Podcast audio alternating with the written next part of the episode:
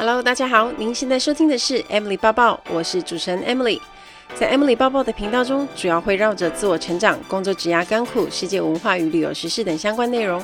今天的节目就开始喽，请让我带着你的思绪一起飞翔吧。Hello，大家好，欢迎收听 Emily 抱抱。大家有很想念我一个人做节目的声音吗？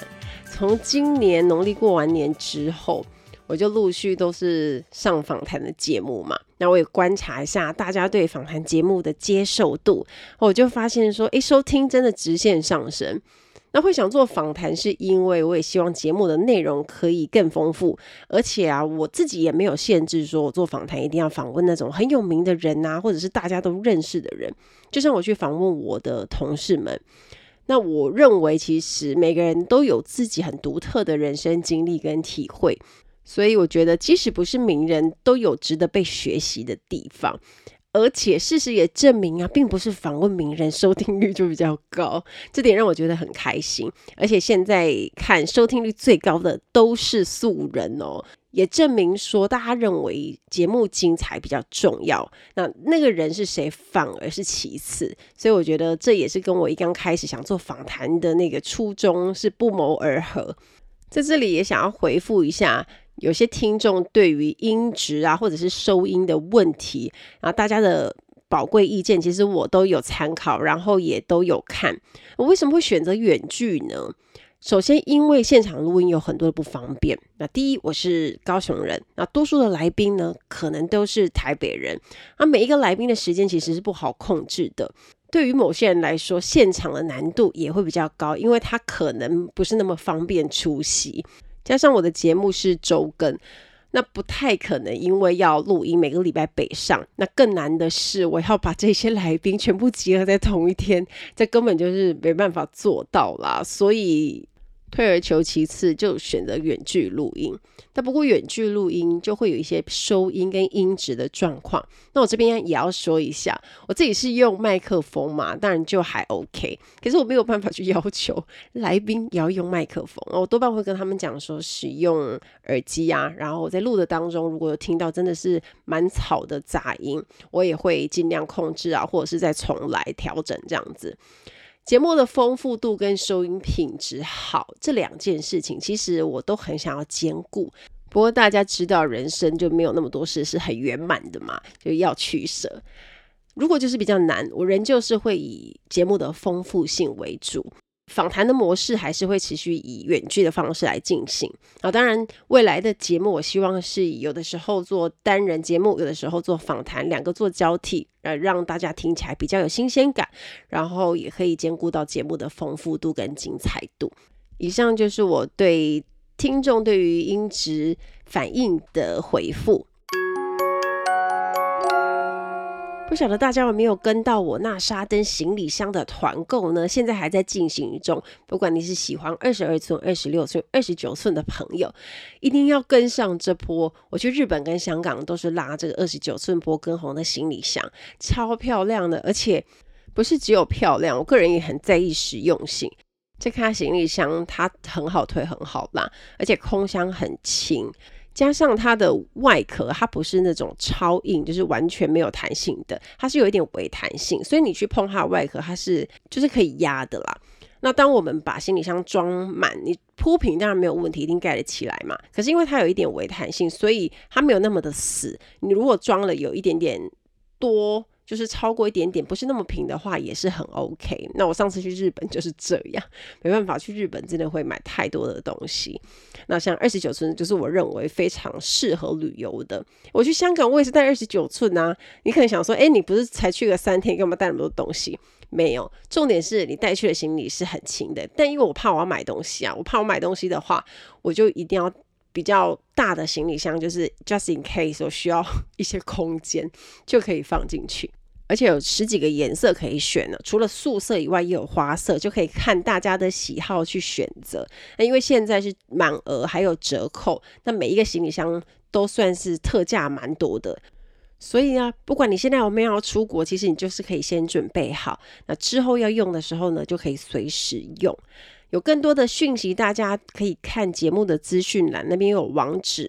那也欢迎大家有任何的问题可以直接私讯我。这集节目主要来跟大家分享我这一次的香港三天快闪行去了哪些地方，有哪些地方是我很推荐大家要去的，以及我吃了什么东西。那接下来呢，你即将去香港的人，或者是你有规划要去香港的人，你就可以做一些小笔记，然后你就可以记下来，到时候你就会知道去哪里玩。因为很多人可能在疫情前常去香港，那你会觉得好像。去香港就是吃吃喝喝啊，好像也没有什么地方好观光的，或者你每一次去观光的景点都差不多。对我来说也是啦，以前住在那边的时候，好像也没有那么常出门逛逛，可是这一次就是疫情之后第一次去。我就发现啊，那些新景点是真的还蛮值得去看看的，会看到蛮不一样的香港。因为以往大家对香港的想法都是那种哇，节奏很快啊，很紧张啊。去那边，因为你看到香港人走路都走很快，然后手扶梯都很快，你就会觉得莫名的有压力。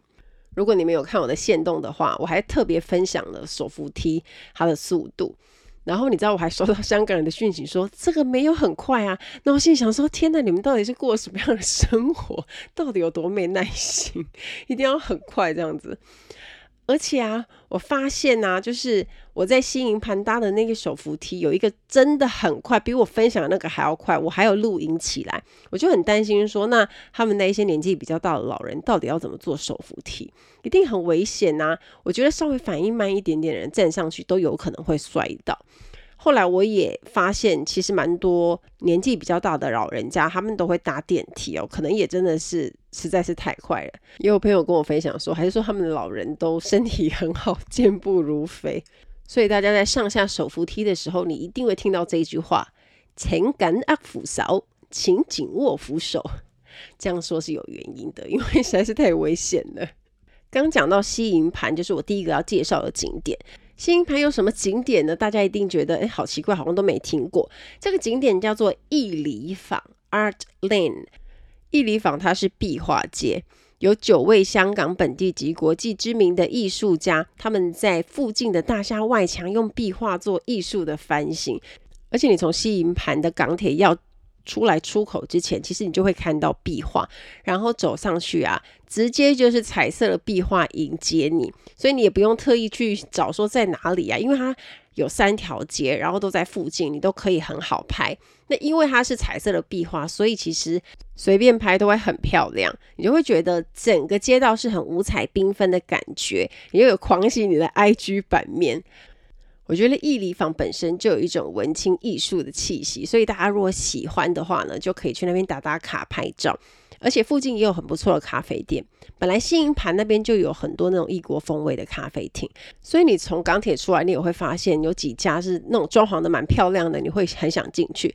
我就有去其中一家，然后我就觉得，诶，它的装潢很舒服，让你觉得可以坐下来好好的休息一下。刚好我也拍照拍累了，我就坐进去休息。那如果你是一个人旅行的话，你也不用担心，只要准备一根自拍棒，你就可以拍到满。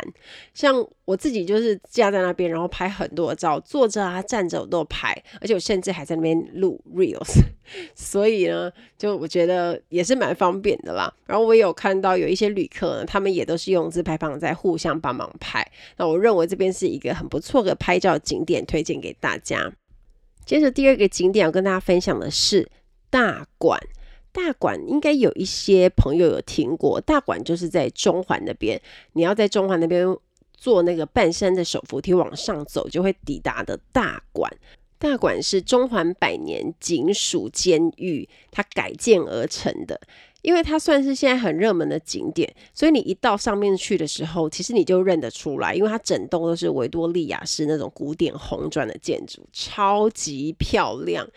因为中环它本身是那种节奏很赶啊，然后你会发现好像很拥挤的地方，可是你到了大馆之后，你会发现说，喂，好像节奏也是慢了下来，而且一走进去入口，你就会发现两家超级漂亮的餐厅，然后你就会发现那边整个让你很想要多待一下。而且因为它很大，它除了是警察局啊，也是融合法院啊、监狱的古迹，所以它里面的空间占地很广。其实如果你真的要走的话，是要花一些时间的。那有蛮多旅客都喜欢去以前那个监狱拍照，就假装自己被关，然后在那边拍，其实是也还蛮有趣的。不只是。展场啊、美术馆啊、咖啡厅啊、餐厅啊、书店啊，然后还有一些纪念品店。认真要逛的话，可能两三个小时跑不掉。但是因为我时间很有限，就是我直接是在门口拍照，然后我用那个 iPhone 压缩零点五去拍，我觉得拍起来超好看的。所以这边也是我蛮推荐大家可以去走走的景点，然后当成散步啦。因为你去中环嘛。你一定会去吃一些有名的小吃啊！我知道蛮多人喜欢去中环的，可能很多人会去吃什么兰芳园啊、太常饼铺啊，吃它的蛋挞。那如果你都要去那些地方，其实你就可以顺道去红馆，先上到最上面，然后再一路往下走，顺便去逛中环的街道，然后去百花街吃你要吃的东西，然后还有那个兰芳园，如果你很喜欢它的奶茶跟它的捞面的话，你就可以也顺道去。第三个要介绍给大家的景点就是西九文化区，不晓得大家有没有听过？西九文化区呢，算是在闹市当中的绿色艺文空间，也是香港旅游发展局呢一直在极力推广的新的景点。我先讲一下要怎么去到西九文化区，其实就是坐港铁直接到九龙，那你就会看到有一个出口，告诉你说香港故宫博物馆往哪边走，那你只要往那里走，跟着指标大概走十几分钟就会到。那我跟我的之前室友 Julie 也是第一次去，然后我们也是遵守着那个指标，然后就找到了。他也非常的讶异，说：“哇塞，居然有这么漂亮的地方！”因为一路走过去，你就会看到香港的故宫博物馆一个。很大的地标，而且它就是沿着维多利亚港走，它你的面前就会看到无敌大海景，所以你一边走路一边散步的时候，你是觉得非常的舒服的。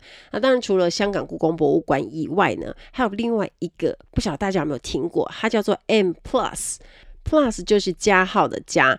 M Plus 非常厉害，它是全球当代现代最大的视觉文化博物馆之一，它占地有一点七万平方公尺，而且里面的展间很多，所以除了它展出的文物以外呢，可能时不时也会有一些艺术的表演跟展览活动在里面。光是香港故宫博物馆跟 M Plus，你认真要逛的话，可能一天也没办法完成。可是如果你只是去拍拍照，感受一下当地的那些文化气息，我觉得一个下午是可以做到的。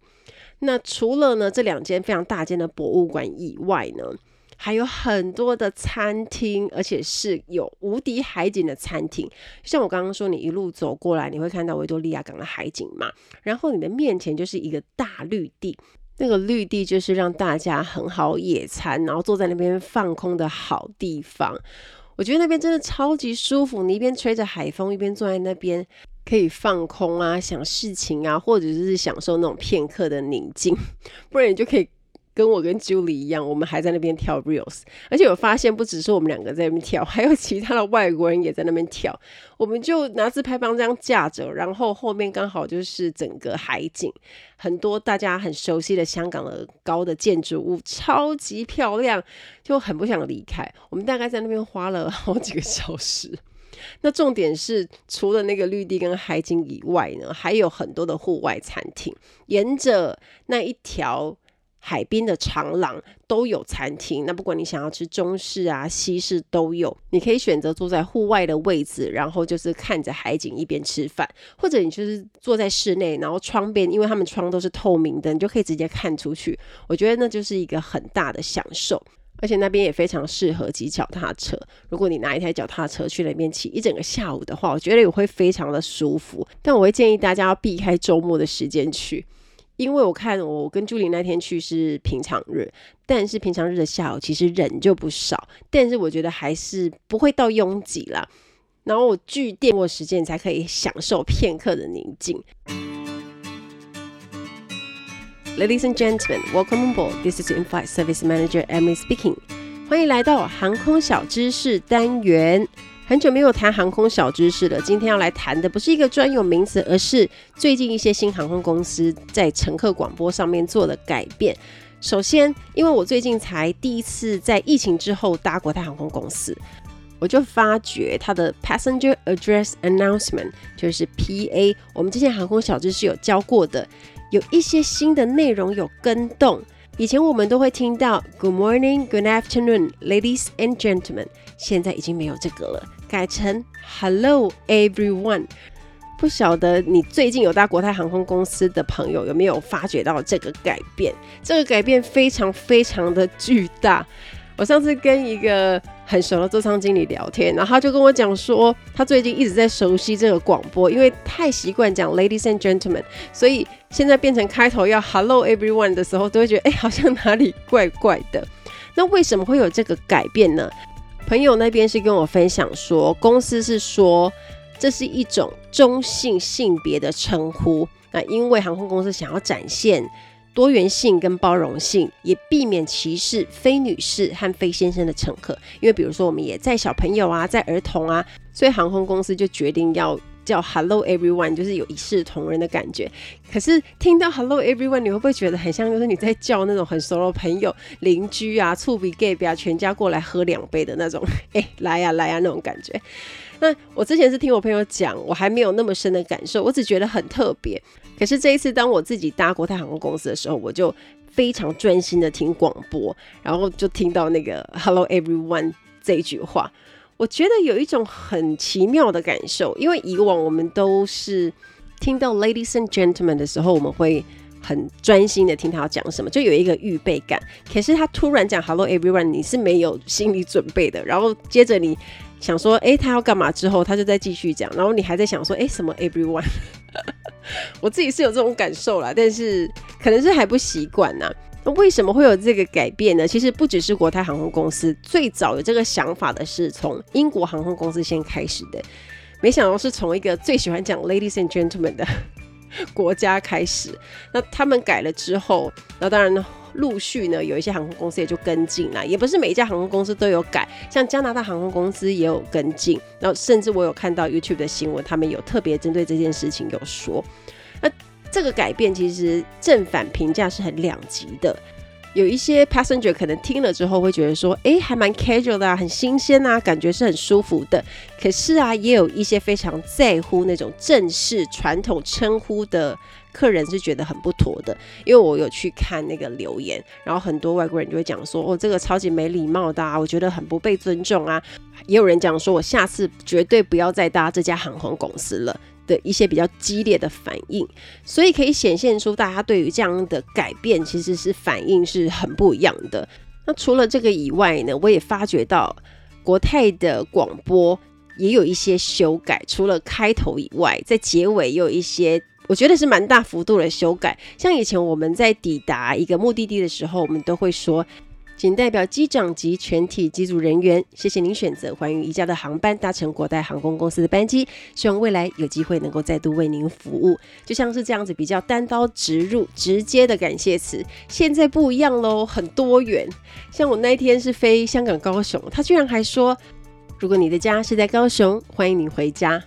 我听到这句话的时候，真的很惊讶，因为我是非常熟悉广播词内容的人，然后有任何的改变，我就是。一刻立刻可以感受出来，那所以也从这样的修改当中发现，航空公司也都持续的在做进步跟调整哦，也希望可以拉近跟乘客的距离。因为这句话其实它是比较有温度的，比较有个人化服务的感觉啊，特别是对那种家在高雄的乘客来讲，可能听了会更有 feel。我自己是觉得还蛮有 feel 的啦。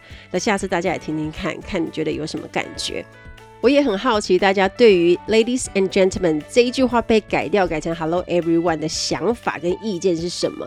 我个人是偏好 “Ladies and Gentlemen”，因为听起来比较正式，而且讲起来很有 feel，感觉搭飞机就是要听到这一句话才像在搭飞机啊！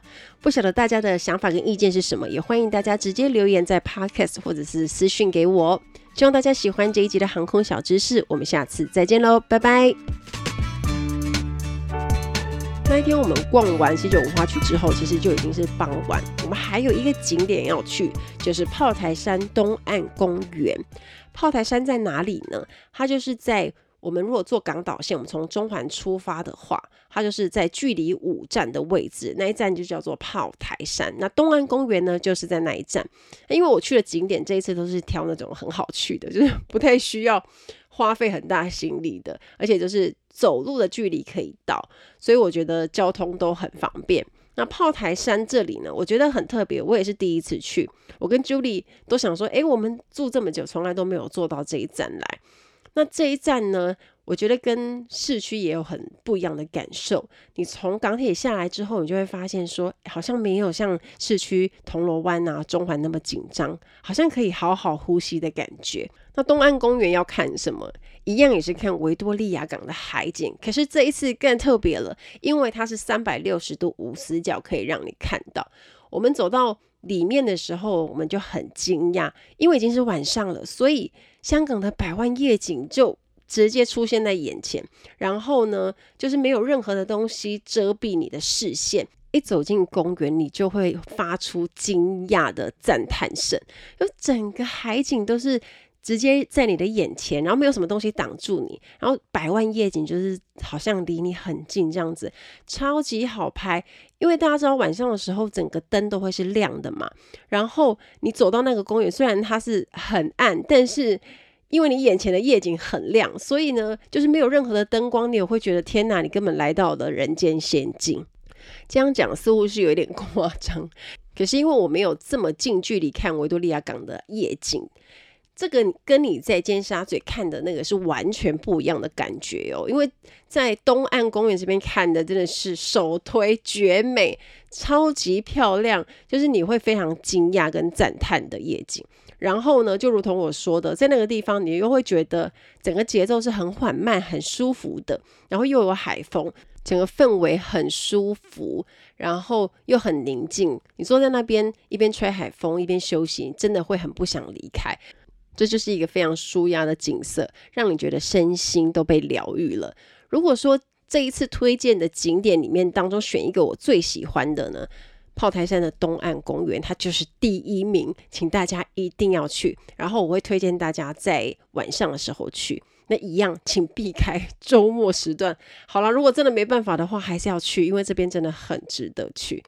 那以上四个大景点，就是我这一次在香港快闪之行，我个人认为很推荐给大家的。那之后呢，如果大家有要去香港的话呢，就可以做笔记，然后看自己的行程怎么安排，搭配这些新景点去。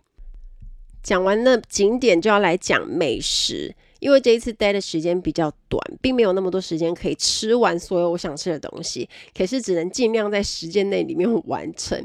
我要来推荐大家我的。私人喜欢吃的名单，就如果是茶餐厅来说的话，我个人是最喜欢去华嫂冰室，因为香港的冰室是那种很传统的味道，所以如果你想要吃一些比较具有港味的东西，一定是往冰室里面去嘛。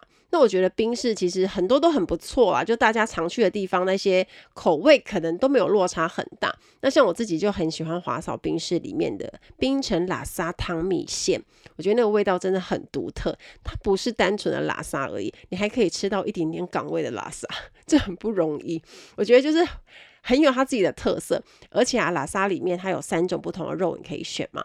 第一种就是香港人非常喜欢吃的鸡翼，也就是鸡翅；第二种就是猪扒，他们说猪扒，我们说猪排。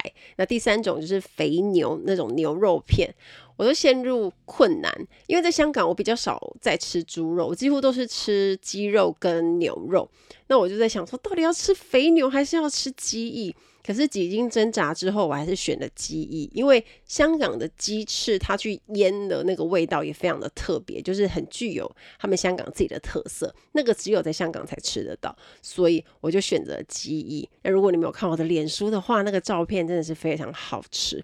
而且啊，在吃这种汤米线的时候，其实你可以依照你个人的喜好去加加菜呀、加面啊、加料啊，都是很弹性的。那华嫂冰室就是不管你几点去啊，好像多多少少都要等一下，特别是正餐时间。如果你是午餐跟晚餐的时间去，可能都要排一下队啦。我在这边会建议大家，如果你要去吃这种比较传统的冰室，然后你要看清楚它的营业时间。假设他今天九点就关门的话，请不要在八点半才去，因为在那个时间他们都已经在打扫收拾了，因为他们最后收客时间呢、可能就是会一个小时前这样子，所以我会建议大家尽量提早去。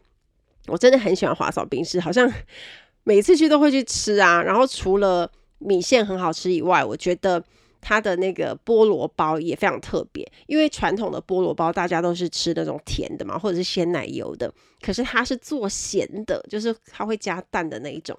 大家可以想象一下，菠萝包本来就酥酥香香的嘛，那一般来说只有加牛油，可是当你加了蛋跟番茄之后，它的味道又更提升一个层次。我觉得这个也算是华嫂冰室的特色，所以大家也有时间的话，早餐也可以去吃吃看。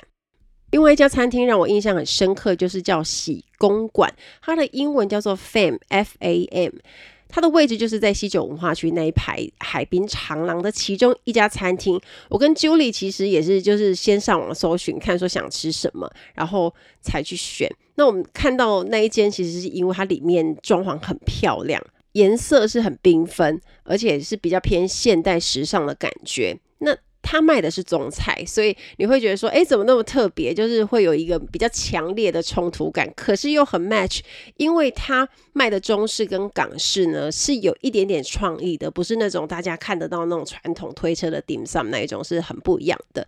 那像我们有特别点一个。叫做黑金包，它的包子的颜色是黑色的，然后呢，上面又撒一些亮粉的金粉那种，所以它叫黑金包。里面又包叉烧，所以你会觉得说，哇塞，好特别的感觉哦，而且味道也不错。那另外一个很可爱的餐点就是，大家知道那种炸物啊，他们是会炸酥酥的嘛，然后我们其中点一个那个里面是包萝卜丝的，然后外面它会它用一个红萝卜的形状。做成外皮，然后包裹着萝卜丝，超级可爱。然后它又放在一个盆在上面，端起来看就又好拍，然后又好吃。不过那些东西不太便宜，就是它的单价算是偏高的。我跟 Julie 点了一桌的菜，因为我们。算是很晚才吃午餐，然后我们又想说什么东西都想试试看，所以我们有点炒饭啊，然后 dim sum 啊、烧麦啊、鲜虾饺啊，所以整个吃下来，我们一个人花了五百多港币。但我们两个人评价都算是不差的，因为就即使是港式点心，它也做的比较精致，感觉。所以我觉得有机会的话呢，也可以挑一天的晚上，然后坐在那边看海景吃饭，我觉得也会有不一样的感受。其实我平时没有喝那么多有糖的饮料，可是去到香港，就会觉得哇塞，一定要把它这些有糖的饮料都喝一遍呐、像冻柠茶、啊、咸柠七啊、冻奶茶，这是我个人蛮喜欢的，因为他们的茶味就是比较浓，所以即便是这些都是有糖饮料，你还是不会觉得好像甜的让你觉得很难以忍受，然后你会觉得哎，那是很舒服的甜度。而且现在你去茶餐厅点这些。这些饮料你都可以跟他说少糖啊，或者是无糖，其实都有蛮多的弹性的。大家在点饮料的时候就可以依照自己的喜好去做调整。我要特别讲一下咸柠七这个饮料，它是咸柠檬加七喜嘛。你知道我常常在台湾有时候突然想喝的时候，我去一些饮料店去点那个咸柠七，然后就会发现味道不大对，不是说不好喝，而是它没有。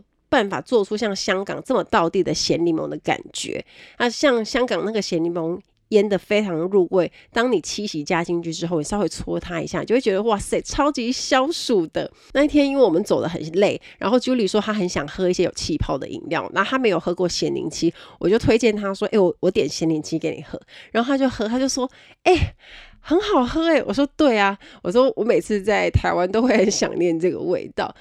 像我自己并不是超级喜欢雪碧的人，可是就是咸柠七，我会觉得哇塞，它真的很对味，在这边也推荐给大家。如果你没有喝过的话呢，下一次去香港的时候就可以喝喝看。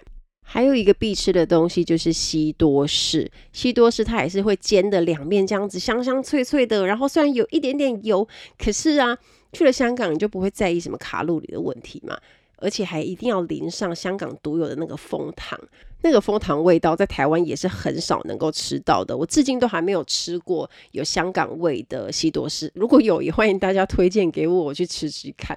那个蜂糖就是一绝，而且特别好吃的是西多士里面还有加花生，这个荣登是第一名，它就是一个热量超级高的西多士。可是都到那边去了，美食要吃就不要在意这些了，一次就要好吃的到位。所以法兰西多士呢，也是有在我的香港美食清单当中。